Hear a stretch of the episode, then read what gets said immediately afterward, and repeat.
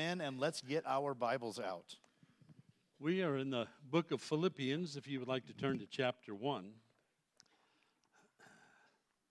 What a pleasure dedicating my youngest granddaughter to the Lord.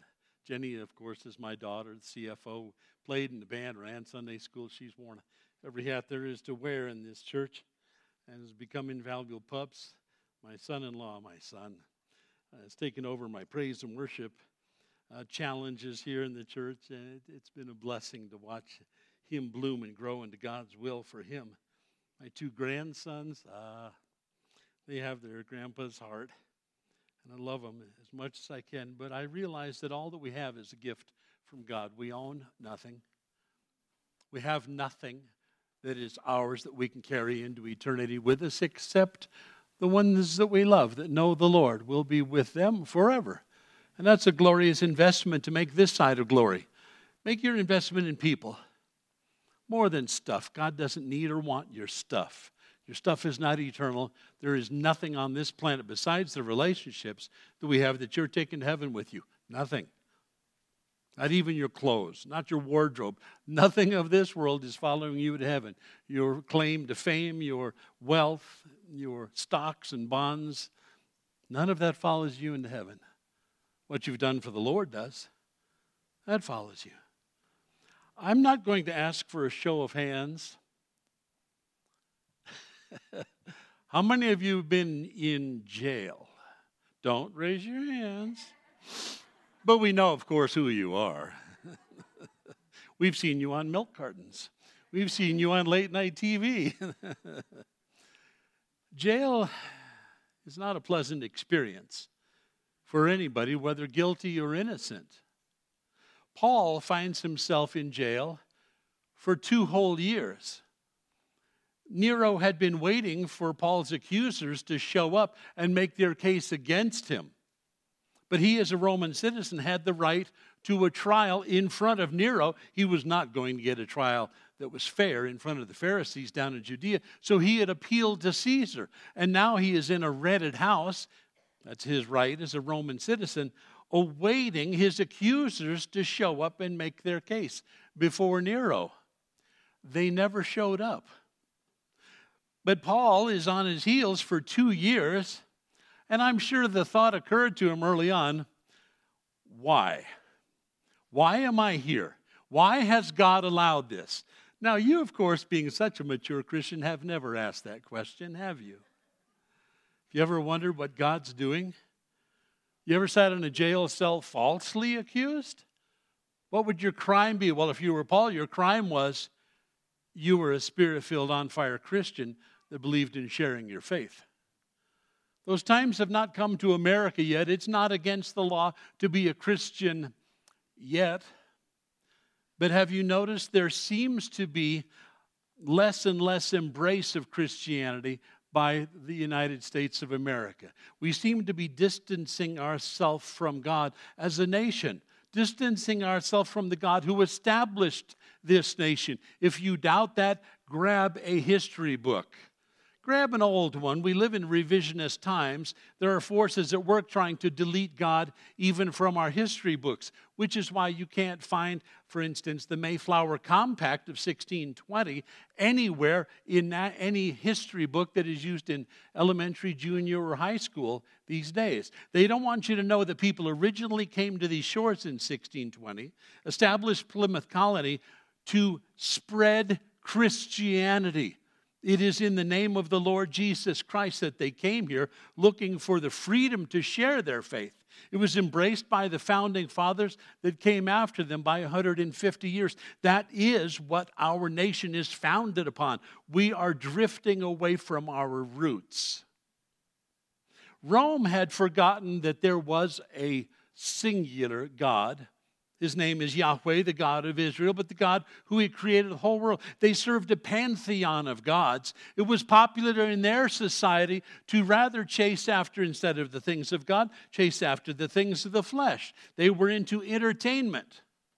Their idea of social media didn't take place on a device as we have today, but they were into it nonetheless. Roman baths and the races and the wrestling matches and the hippodromes and the gladiatorial contests were all the rage. People lived for entertainment. Sounds like America today.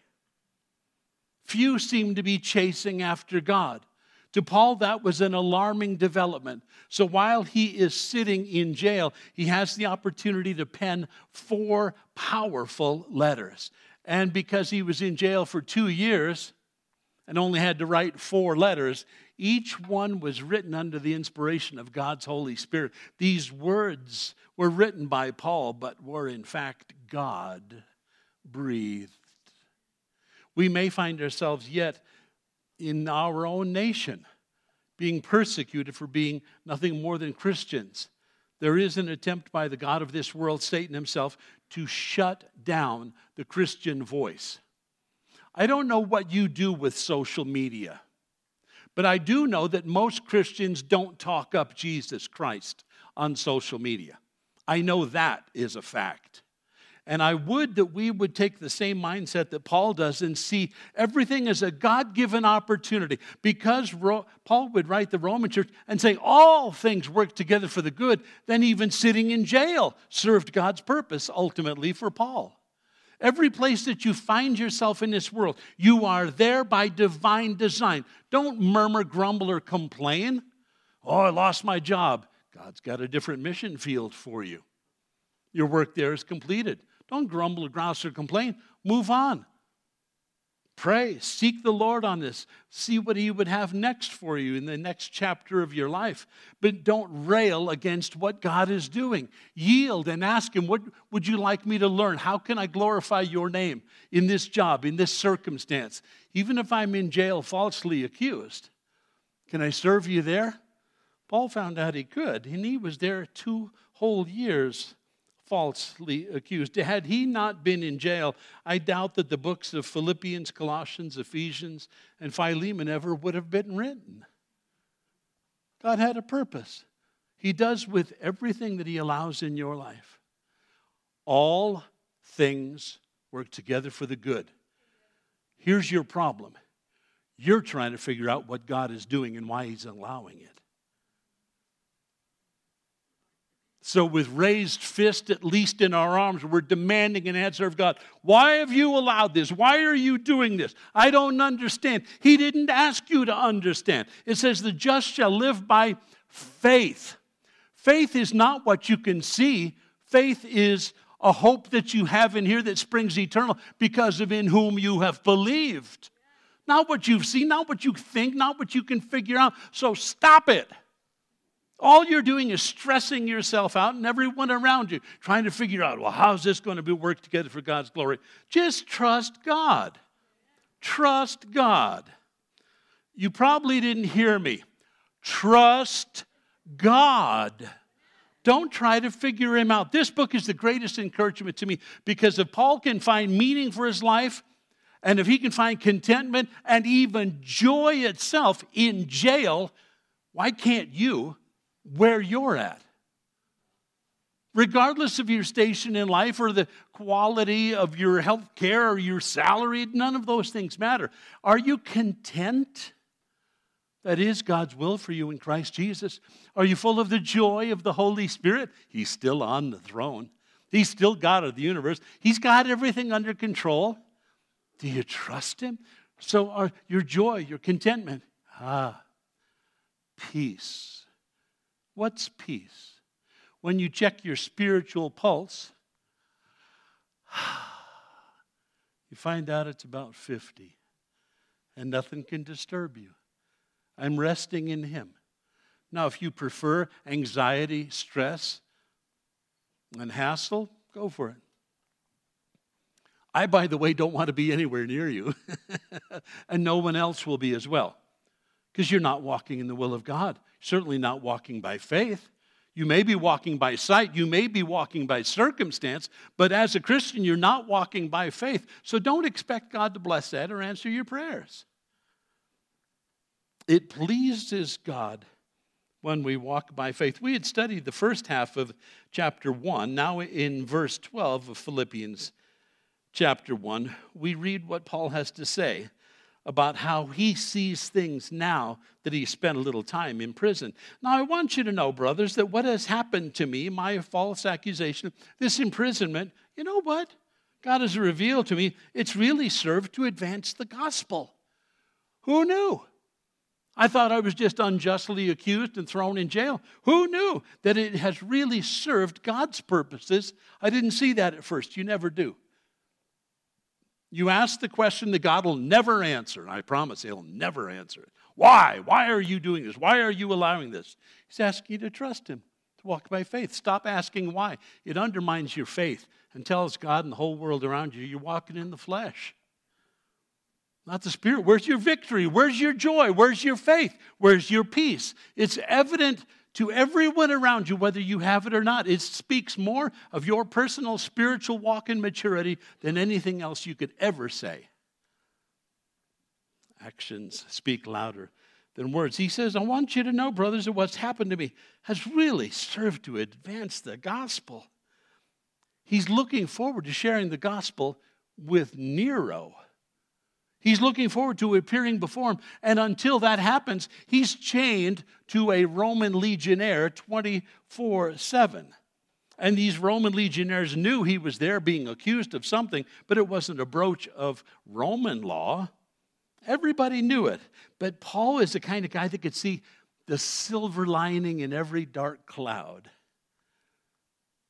If you're a Christ centered person, you need to adopt that worldview every dark cloud that God has allowed.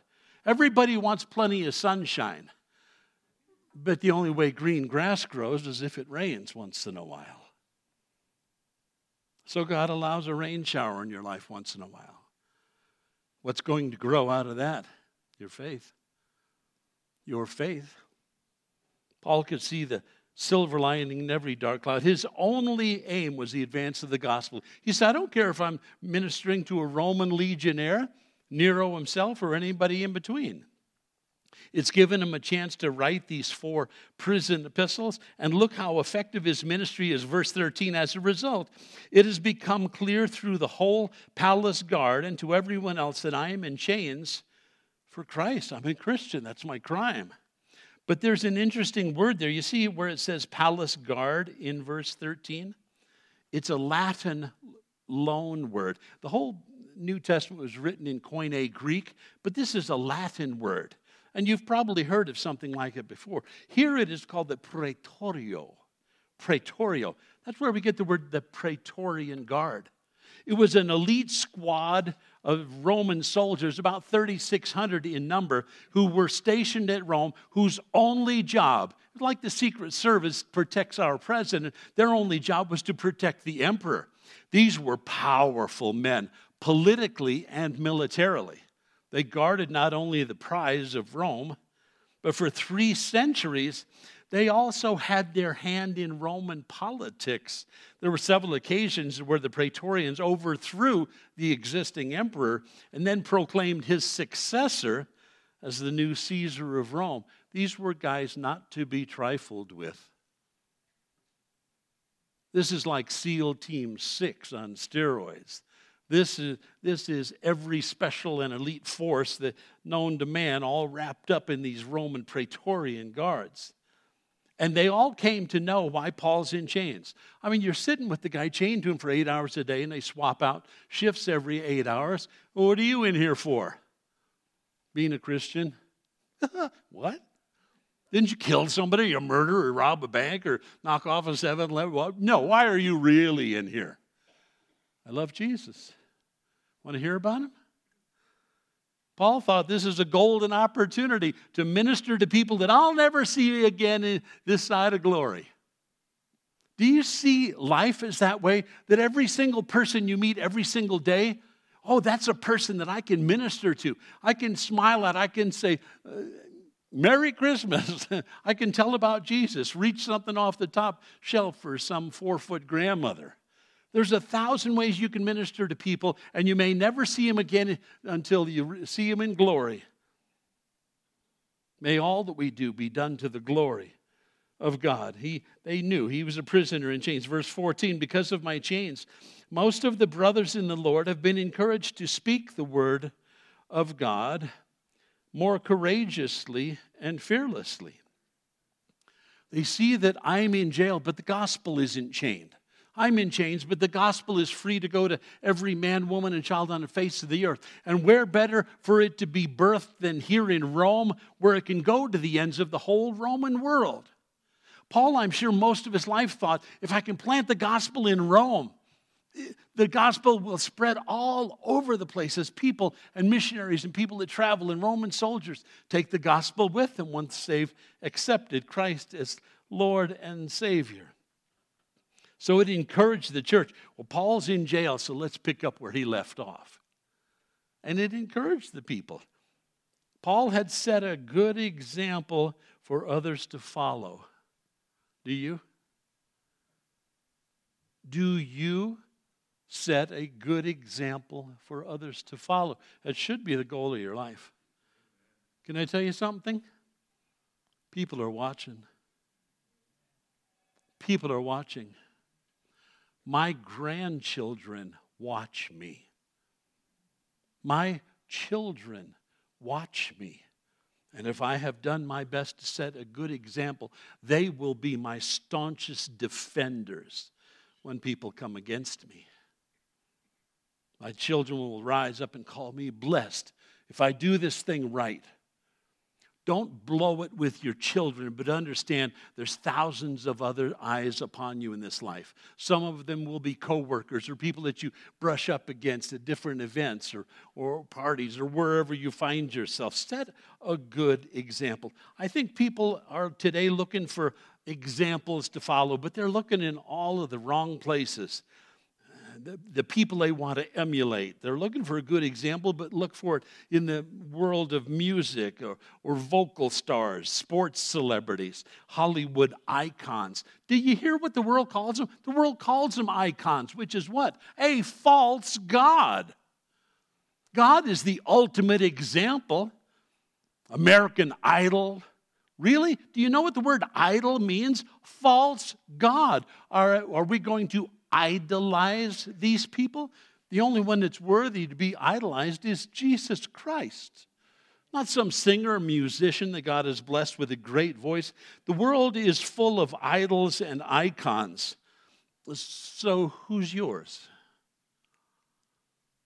Who would you like to be more like than anybody else on this planet? Who's your role model, your hero, your idol? Who do you idolize. These are common terms that the world uses all the time, but they fail to realize their background, what those words really mean. The root of the word is idololotreia. What is an idol? An idololotreia. It is an idol that you can see with your eyes that takes the place of the unseen God. There is something within everybody that wants something tangible to worship. So in the ancient days, they'd carve out their little idols. They would cast them out of bronze or precious metals because they wanted something they could see, feel, and taste and touch to take the place of the one true living God. That's why God said in His law, don't make any idols.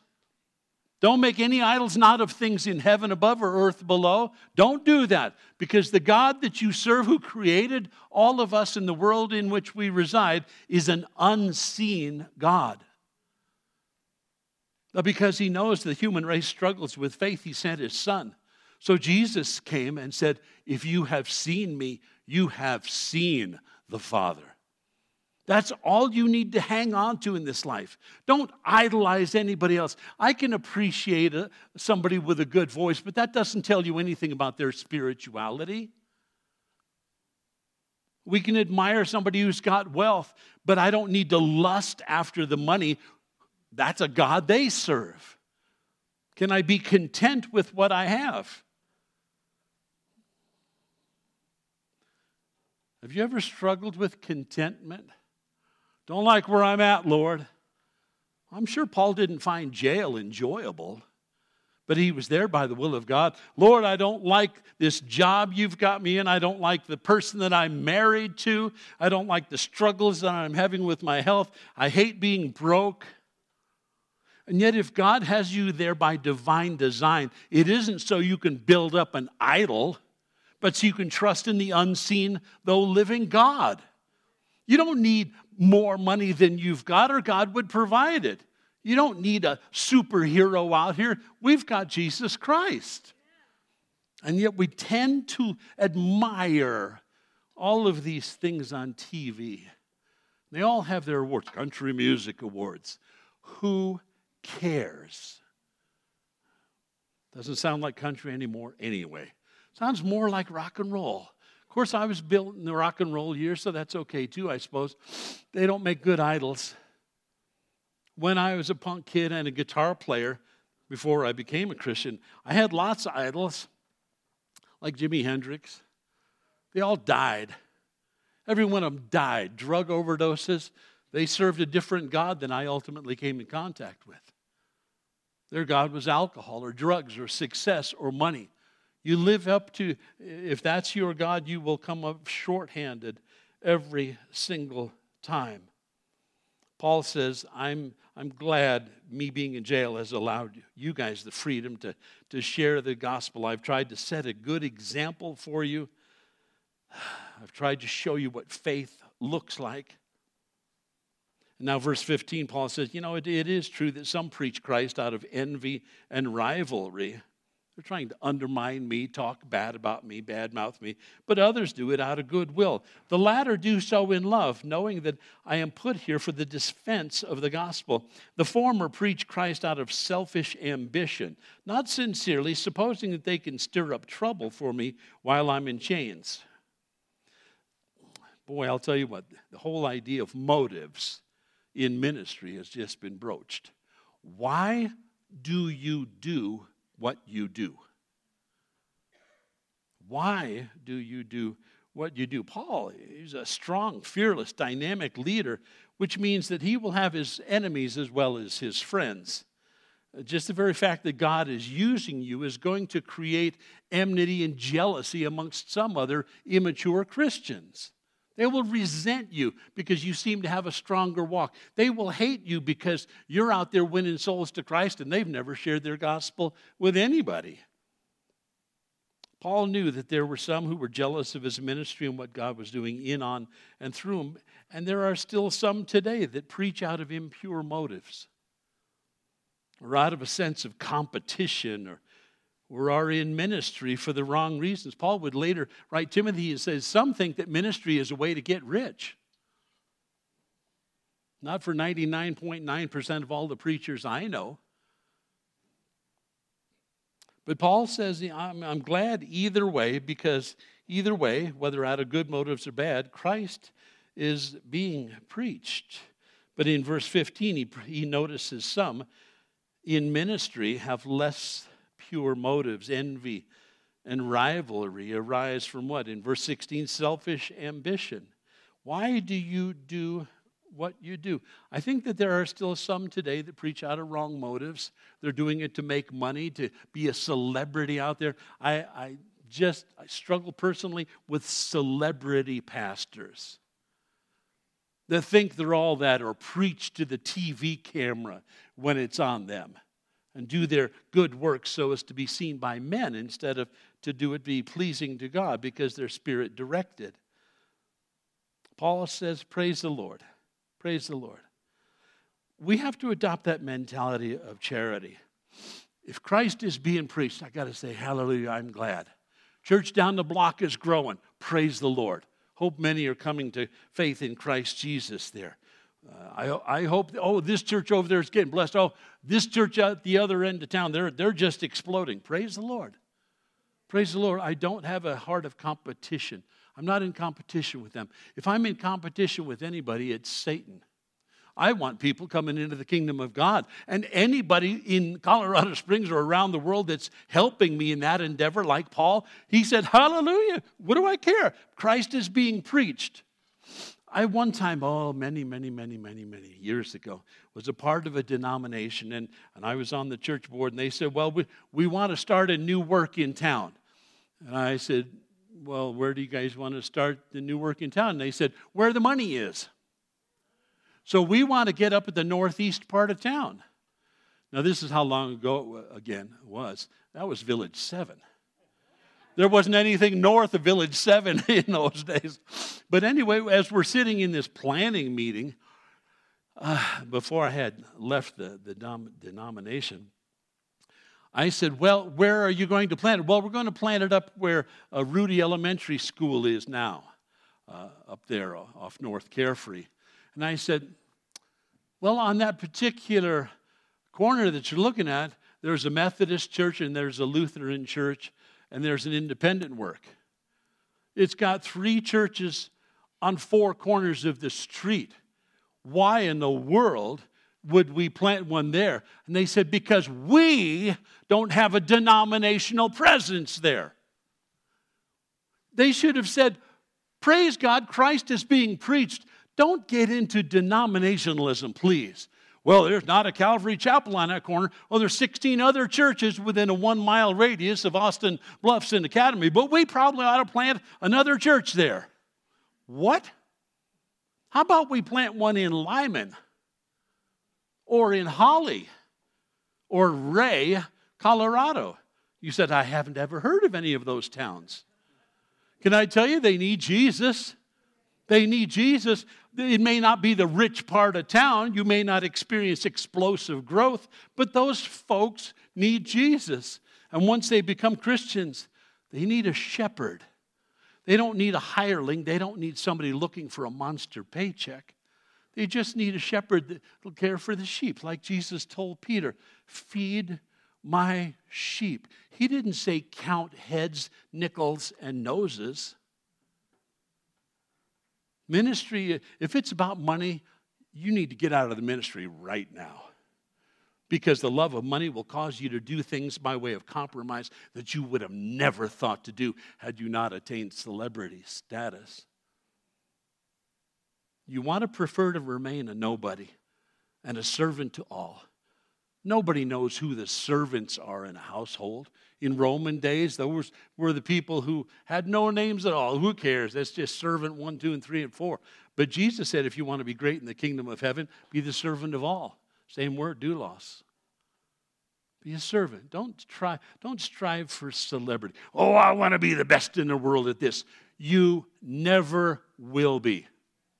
There will always be somebody better that comes along or somebody younger who comes along. You ask these aging 45 year old quarterbacks in the NFL, you know, their days, they're in their sunset years. Some of them are 30 years old and they're in their sunset years. And yet, Paul here he is in his middle to late 60s and he feels like I'm just getting started. It all depends on where you place your hope. If you're going to worship something, please worship God.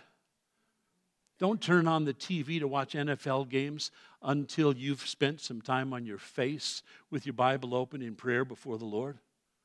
Don't do that because that tells the world NFL is your God. Oh, but Pastor Jim, there's so many good games on today. You think God is going to bring that up when you walk through the gates of eternity? How shallow are we as Christians that we put other things before God?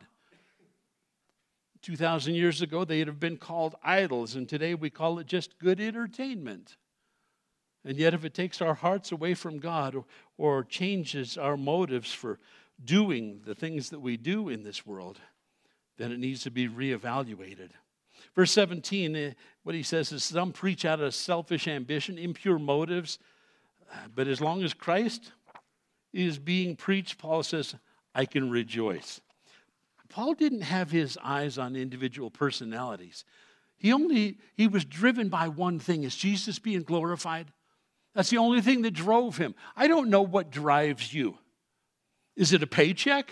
Well, I'm driven to go to work. I hate work, but I need the paycheck. And you don't see it as a ministry. You don't see it as a God ordained calling upon your life. You see it as some drudgery, trudgery that you've just got to get through the next paycheck, but you'll quit them in a heartbeat if you can find somebody that'll pay you a nickel an hour more. Let me ask you this can you glorify God in that place? It's not about money. God could pour, He could have you win the lottery tomorrow if He thought your winning it would serve His purposes instead of your own. Did you catch that? There's a reason you haven't won the lottery. You can't handle it. Oh, sure, I could. I even saw a Christian one time with a t shirt, and on the back of the t shirt it said, Lord, let me prove to you that winning the lottery wouldn't change my heart. Really? Really? Paul says, either way, verse 18, from false motives or true, Christ is preaching. Because of that, you know what? I'm good. I got joy. I can rejoice in the Lord. Yes, and I will continue to rejoice. Verse 19, for I know that through your prayers, Paul assumes, you guys are praying for me, right? Maybe, maybe not. Do you pray for your pastor? Oh, dear saint, I wish, I wish you would constantly, please. We are so dependent upon you. As Tracy was pointing out, it takes a village to raise a, a family. It takes all of you to make church work. All of you. But we've got to be praying for one another. I need your prayers every bit, maybe more than you need mine. If you fail to pray for me, then you leave your Paul languishing in a jail cell with no hope of redemption because you're failing to pray for him. Why? Too much NFL on today. Don't have time, Pastor Jim. But you have time to eat, but you don't have time to spiritually feed yourself. Am I missing something? Hmm. Paul calls us to examine where we're at and why we do what we do. Paul says, verse 18, I will continue to rejoice because I know that through your prayers and the help given uh, by the Holy Spirit of Jesus Christ, that what has happened to me will turn out for my deliverance. Also, the same word that is used for salvation. Of course, Paul's already saved, so he's referring to his deliverance from jail. Verse 20 I eagerly expect and hope that I will in no way be ashamed, but will have sufficient courage, so that now, as always, Christ will be exalted in my body, whether by life or by death. He doesn't want to be ashamed of his behavior. He doesn't want to appear before Nero and choke. He wants to be prepared. He wants to elicit the people's prayers so that when he stands before Nero, when he stands before this Praetorian guard, that he won't be cowed into silence, but he'll just be bubbling over with the joy of the gospel of Jesus Christ, sharing with everybody who, who will give him the opportunity to speak it out. Never be ashamed of Christ or the gospel. I know some of you, the Holy Spirit has prompted you on different occasions. I want you to tell them about Jesus. And you, went, you said no. You said no. You said, Oh, I, I, I couldn't tell anybody about Jesus. Oh, I, I couldn't do that. What'll they think of me? They'll think I'm some religious nutcase. So you think more highly of their opinion than God's. Right? Don't let Satan quench the Holy Spirit inside of you.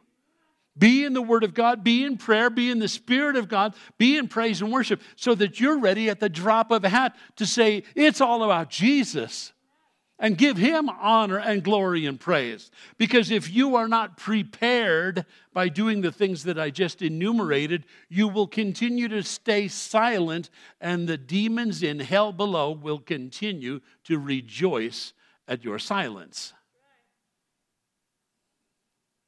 What I want to hear when I hit the heaven's gates is, Well done, good and faithful servant. Gee, here's how important this is. Listen carefully. Jesus said, If you are ashamed of me in this world, then I will be ashamed of you when we appear before his heavenly throne. If you deny me before men, he said on another occasion, then I will deny you before the angels in heaven above. This is serious stuff. Never be ashamed of the gospel. Those quotes, by the way, were out of Matthew 10 32 and Luke 12 8, if you'd like to take notice of that. Uh, t- pray. Pray for boldness and courage. Pray for boldness and courage if you lack it. And that's what Paul says I, I pray that I will in no way be ashamed, but will have sufficient courage so that now, as always, Christ will be exalted in my body, whether by life or by death. Verse 21 is the most important sentence in the chapter. Highlight verse 21, the passage for this morning. If you don't have a highlighter, nudge your next door neighbor and say, Did you sin so bad as to not bring your highlighter to church service this morning? Bring a highlighter. You're going to need two things in this Bible for the rest in this church for the rest of your life. Note this well. You're going to need your Bible. Bring a Bible. What translation? I don't care what translation, whatever one you're going to read and heed. But secondly, bring a highlighter. Well, isn't marking in a brand new Bible a sin? It's a sin if you don't. It's a sin if you it will draw your attention to times where the Holy Spirit of God had your attention and drew that to you. And uh, enough times of going back to it, it becomes a part of your life. Like this passage does for me. It did for Paul. For me, for to me, to live is Christ, and to die is gain. Oh, Jesus Christ is the source, the secret to our joy, our peace, our contentment, even if in jail, like, like Paul was. The gain spoken of here is to be with Jesus Christ for all eternity. It's the ultimate destiny for every Christian. It's the hope of our heart, the hope of glory. Christ in you, the hope of glory. And yet, can't we be with Christ here and now when we pray, when we open our word? Well, I don't read well. Practice makes perfect. Get an easier to read translation, the New Living Translation, the TLT. That's a great paraphrase. Read it. I don't care what version of the Bible you read, and I will not argue with you about it. There's so many good versions out there. Then it's nobody's fault but your own if you're not reading it. If you're not reading it, how important is God to you? What kind of message does that send to other people around you? Oh, I love God, but I don't read, I don't pray, and I don't go to, good, go to church, but I'm good. No, you're not. You're deceived. That's different. I want to be with Christ 24 7. Can I be cleansed 24 7? Can I be filled? Can I be empowered? Yes, yes, yes, yes, yes. Paul says, For me to live is Christ. How would you answer that? For you to live is what? Oh, man, if I could just win the lottery. Oh, man, if I could win the World Series, if I could play guitar like Eric Clapton or or pups. If I could, if, if I could just get on a major, major league baseball team or go to the see the Super Bowl live or be the greatest NASCAR driver to ever lap a car around the oval. Sounds shallow to me. Sounds like you're tied to the temporal, not the eternal. And we should evaluate that. Life has meaning and purpose only in Christ. Life has no meaning or purpose apart from Christ. And only a Christian can say, For me to live is Christ. Thus, only a Christian can say, Then to die is gain. To be absent from the body, to be present with the Lord. It's good. It's good now with the Lord. Man, when I see him face to face, woohoo, can't wait. When the trumpet sounds, oh, I'm going to raise my hands and give him glory and honor and praise as I waltz into heaven above. Only a Christian can say, to die is gain. You can't say that if you're living for anything else or anyone else. For me to live is what? To be wealthy, to amass a fortune. If that's true for you, then to die is to lose it all. You can't take that stuff with you. I remember there was a story of a man who said, You know, when I die, I want every single penny of my wealth to be buried with me in the ground. Along, by the way, with all of my Rolls Royces and Bentleys and all of my fancy cars. I want them all buried with me. And so when they put him in the ground and his funeral service was done, his widow was asked, Well, aren't you, aren't you down and out? I mean, you know, he didn't leave you a single penny to live on.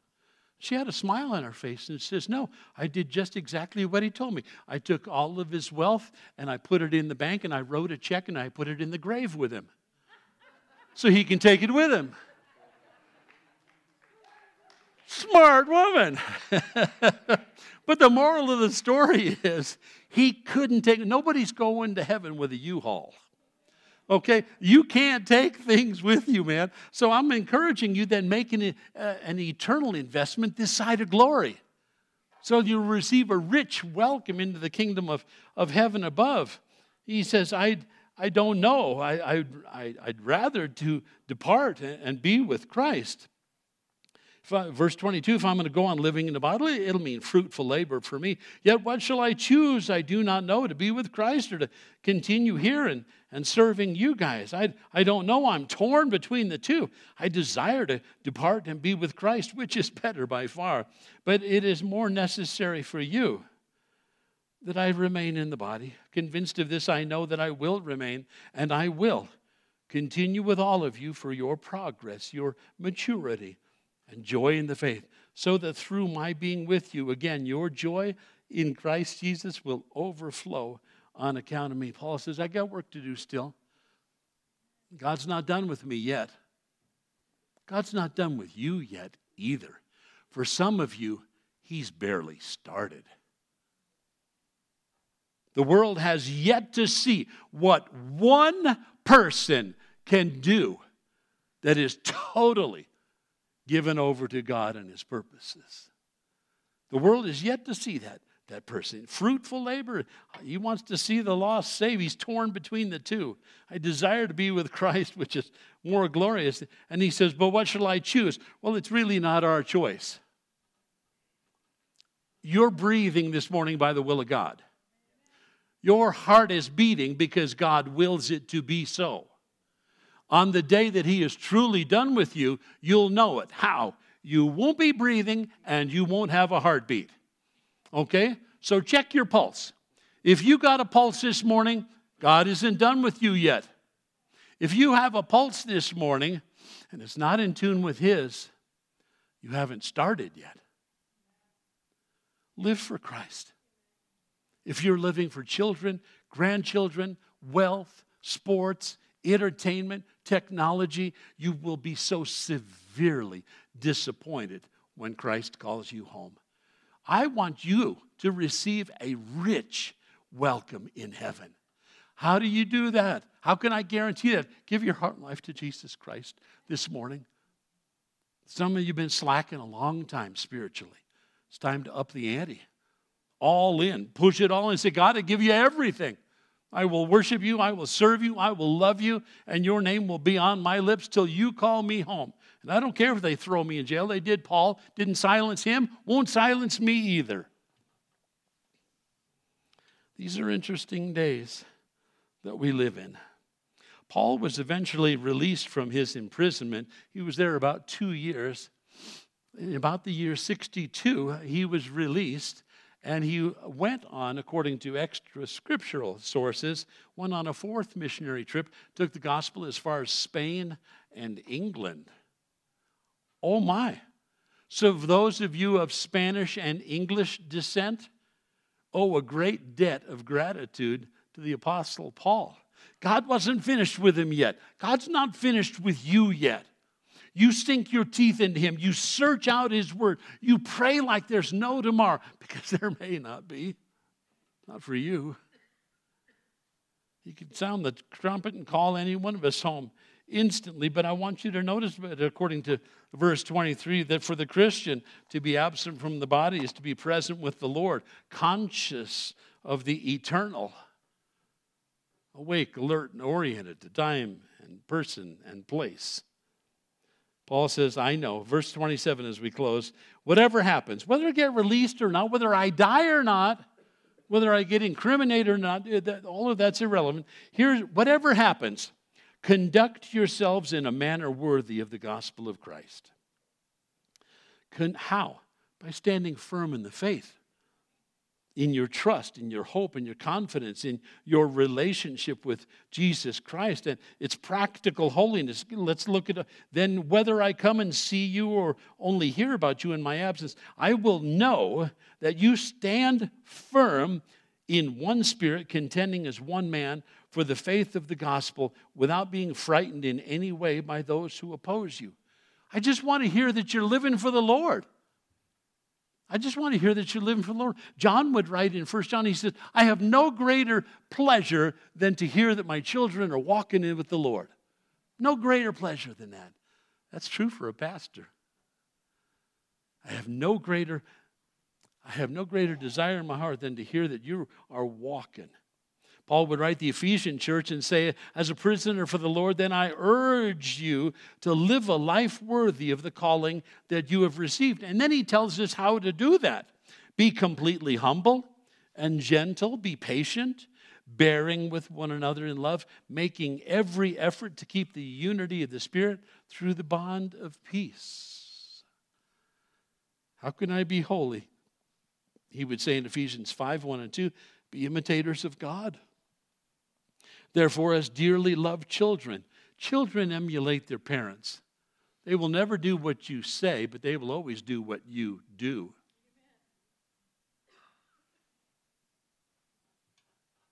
You want an alcoholic child? Be an alcoholic. You want to be you want to teach your kids how to yell and scream and get out of control and not trust the Lord? Then be sure to do that in the home so they can see your bad example. You get the children you deserve generally. You raise them in the nurture and admonition of the Lord, they seem to turn out better. Well, there may be a period of backsliding where they get away, from, but the Bible promises this. You raise up and train up a child in the ways of the Lord when they're old, they will not depart from it. They'll come back to that. That's the promise that we have. But what kind of example have we set? For those of you that are closer to my age, you're setting an example for your grandchildren. I want my grandchildren to be the most loved grandchildren on the face of this planet. I want to have Jesus on my lips. I want to pray with him and love on him every single time I'm around him. Why? Because I didn't get none of that growing up. If you're my age, you didn't either. The baby boomers came out of a generation of people that came home from war and had some issues before they knew what PTSD was. And you may not have grown up with the nurturing spirit that God intended. Well, your heavenly Father can make up for that. Your father may have been uh, a disastrous father figure, but don't impose that upon God because you had a bad dad doesn't mean he's a bad dad. He's the polar opposite of that. Stand firm, Paul closes out this passage with. Verse 28 without being frightened in any way by those who oppose you.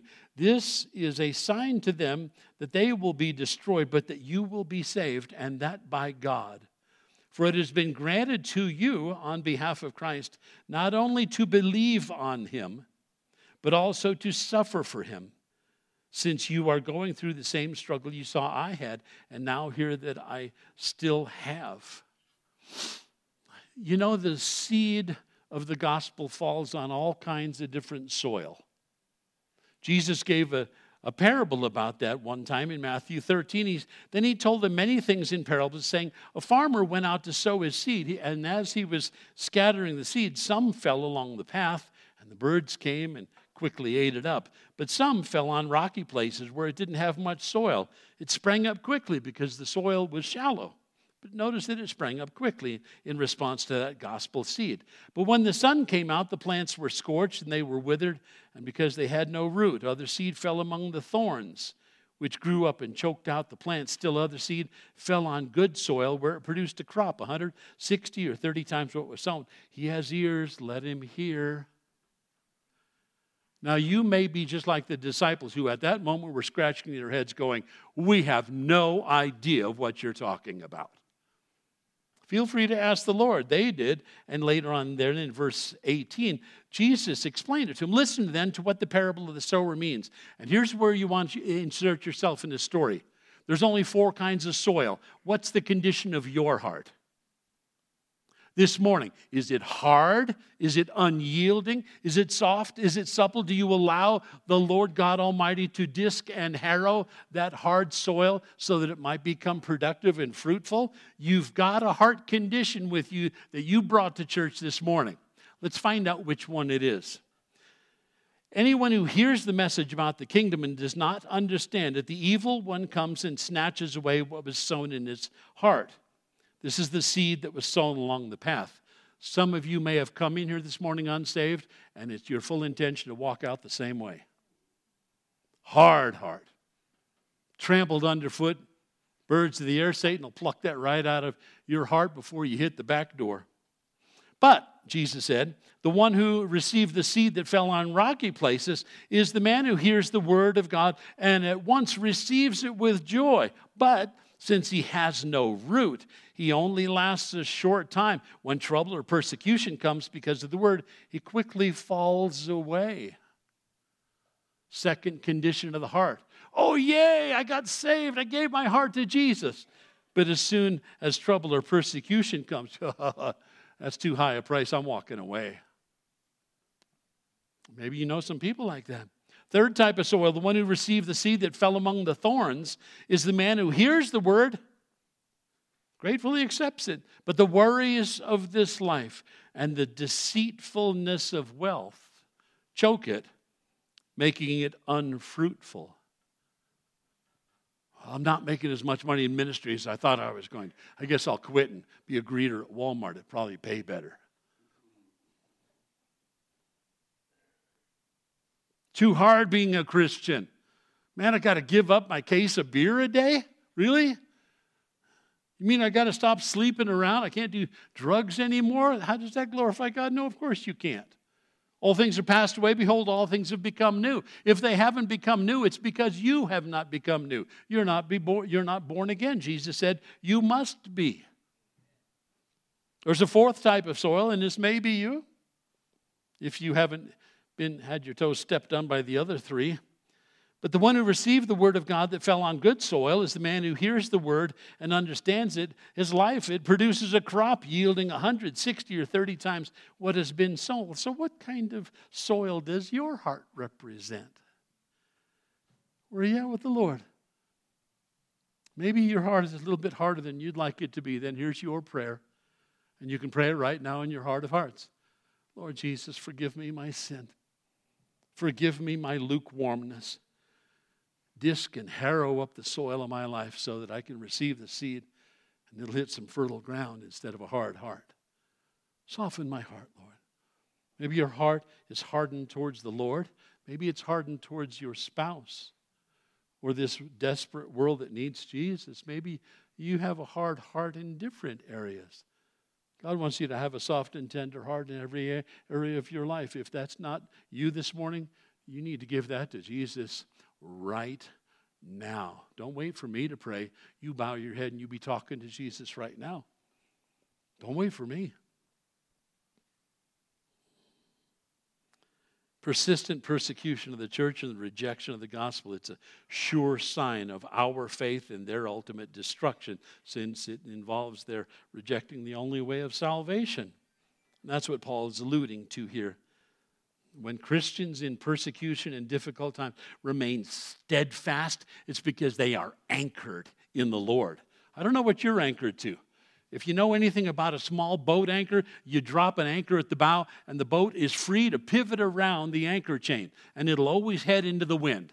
When the winds are blowing strongest, it'll head right into those winds. That's what the anchor is designed to do. If Jesus Christ is your anchor, doesn't matter how hard the winds blow. My boat is free to pivot and anchor. I can be flexible. He's going to see me through any of life's storms. But you got to have the anchor. Without an anchor, you're just blowing around. You know, Paul says in verse 30, you're going through the same struggle I had. The Romans don't like you any better than they liked me. When one part of the body hurts, we all hurt. When one part suffers, we all suffer. He would write the Corinthian church. I just have a few takeaways that I need you to write down if you're a note taker. Number one, all things work together for the good of those that love God and are called according to his purpose. Romans 8 28. How many things? All things. You're only robbed of your joy going through those trials when you try to figure out why and resent God having placed them in your life in the first place. All things work together for the good. Do you believe that? Then act like that. All things. Don't murmur, don't grumble, don't complain. Embrace it. This is the will of God for me in Christ Jesus. For Paul, it was sitting in jail. I don't know what it is for you. But I know that the things that God allows in my life, I have to embrace. I have to embrace. A couple of years ago, had a what was supposed to be a 15-minute surgery to repair an ankle I had torn in my uh, my right foot, chasing grandchildren. Happens. Had a nerf war going on, and it was great fun until something broke. Had a foot race going on in the hallway, and my first step, uh, something snapped. Oh, ooh, did that hurt. Go to the hospital, oh, 15 minute surgery, you'll be just fine, piece of cake, be back on your feet in no time at all. Sure, fine. So I go to the hospital and I get this massive infection. They hung 37 liters of IV antibiotics on me and couldn't clear up the infection. They were talking about amputation for a 15 minute surgical procedure. I mean, agony laying it up in the hospital. And I'm going, it's the will of God. It's the will of God. There's somebody here that needs Jesus. I talked to every doctor and every nurse and every therapist I possibly could. Talked to my surgeons. Nobody listened, of course. Until I had one lady come in my ICU ward and she's swinging a mop. She's swinging a mop. And she said, Well, how are you, Mr. Etheridge? Praise the Lord. And I said, Christian? I got a Christian here? This is cool. Let's talk. Let's pray. You know, it was just this little old lady, just cute as a button. And boy, she had the faith of a Billy Graham. And I knew why I was there. It wasn't about me. It wasn't about me at all. He sent me this angel swinging a mop just to remind me it wasn't about me. But I was there because there's a whole herd of people in the medical profession that needed to hear about Jesus. You say, well, you didn't see any fruit out of that, did you?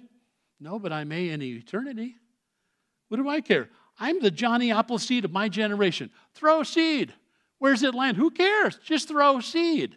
That's your job along with mine. Throw seed, spread the gospel and the good news of Jesus Christ everywhere you can. Don't worry about what comes up. That's between them and God once you've done your part. But throw seed. It's a foolish person that throws no seed but expects a harvest. Does that make sense to anybody? Throw seed. This is your assignment today. What is it? It's only two words. Throw seed. Say it again with me. Throw seed. That's all you've got to do. Wherever you're at, whatever circumstance, you represent Jesus Christ. Motives are everything, and Paul tells us that, secondly, in verses 15 through 17. And rejoice when the gospel is spread, regardless of by whom. Don't be jealous of another church, man, work, or ministry. Rejoice, pray, have courage, stand. Ah, last but not least, for me to live is Christ. That's why I live and breathe this morning. It's by the grace of God, but there's yet work to be done. I don't know when God's going to be finished with me. You'll know. You'll be having my funeral. That's when I'm done. And I get to rest now. Don't feel sorry for me. Feel sorry for my cat or my dog or whoever else. I, that's fine. Don't feel sorry for me because I'll be looking down from heaven feeling sorry for you. For me to live is Christ. But what about you? What are you living for? Christ or someone or something else, be sure that you live a life worthy. Set your eyes on Christ. Live a life that's pleasing to the Lord. Be a grateful Christian. Set your eyes on Christ. Live a life that's pleasing to Him. And I can promise you this everything you face today is going to turn out just fine. If you keep your eyes on Him and give Him praise, honor, and glory. Huh? All things work together for the good. How many things? Say it. All things. All things. All things. Here's what you got to do to stand firm as a Christian. You said it, I believe it, that settles it. I'm not going to try to figure it out. What in the world is he doing? I'm not going to whine, murmur, murmur, grumble, or complain. I see where that got the nation of Israel in its wilderness wanderings. Let's stand and close in prayer, shall we, as the band comes up? We are your servants. Help us to act like it. Help us to stand firm. May we be firmly anchored in you and you alone, Lord Jesus. You're our hope, our strength. Fill us afresh with your Holy Spirit. Make our hearts always soft and pliable so that every time we open up the Bible and read it and pray and seek your face, you'll be scattering seed in the soft and fertile ground of our heart.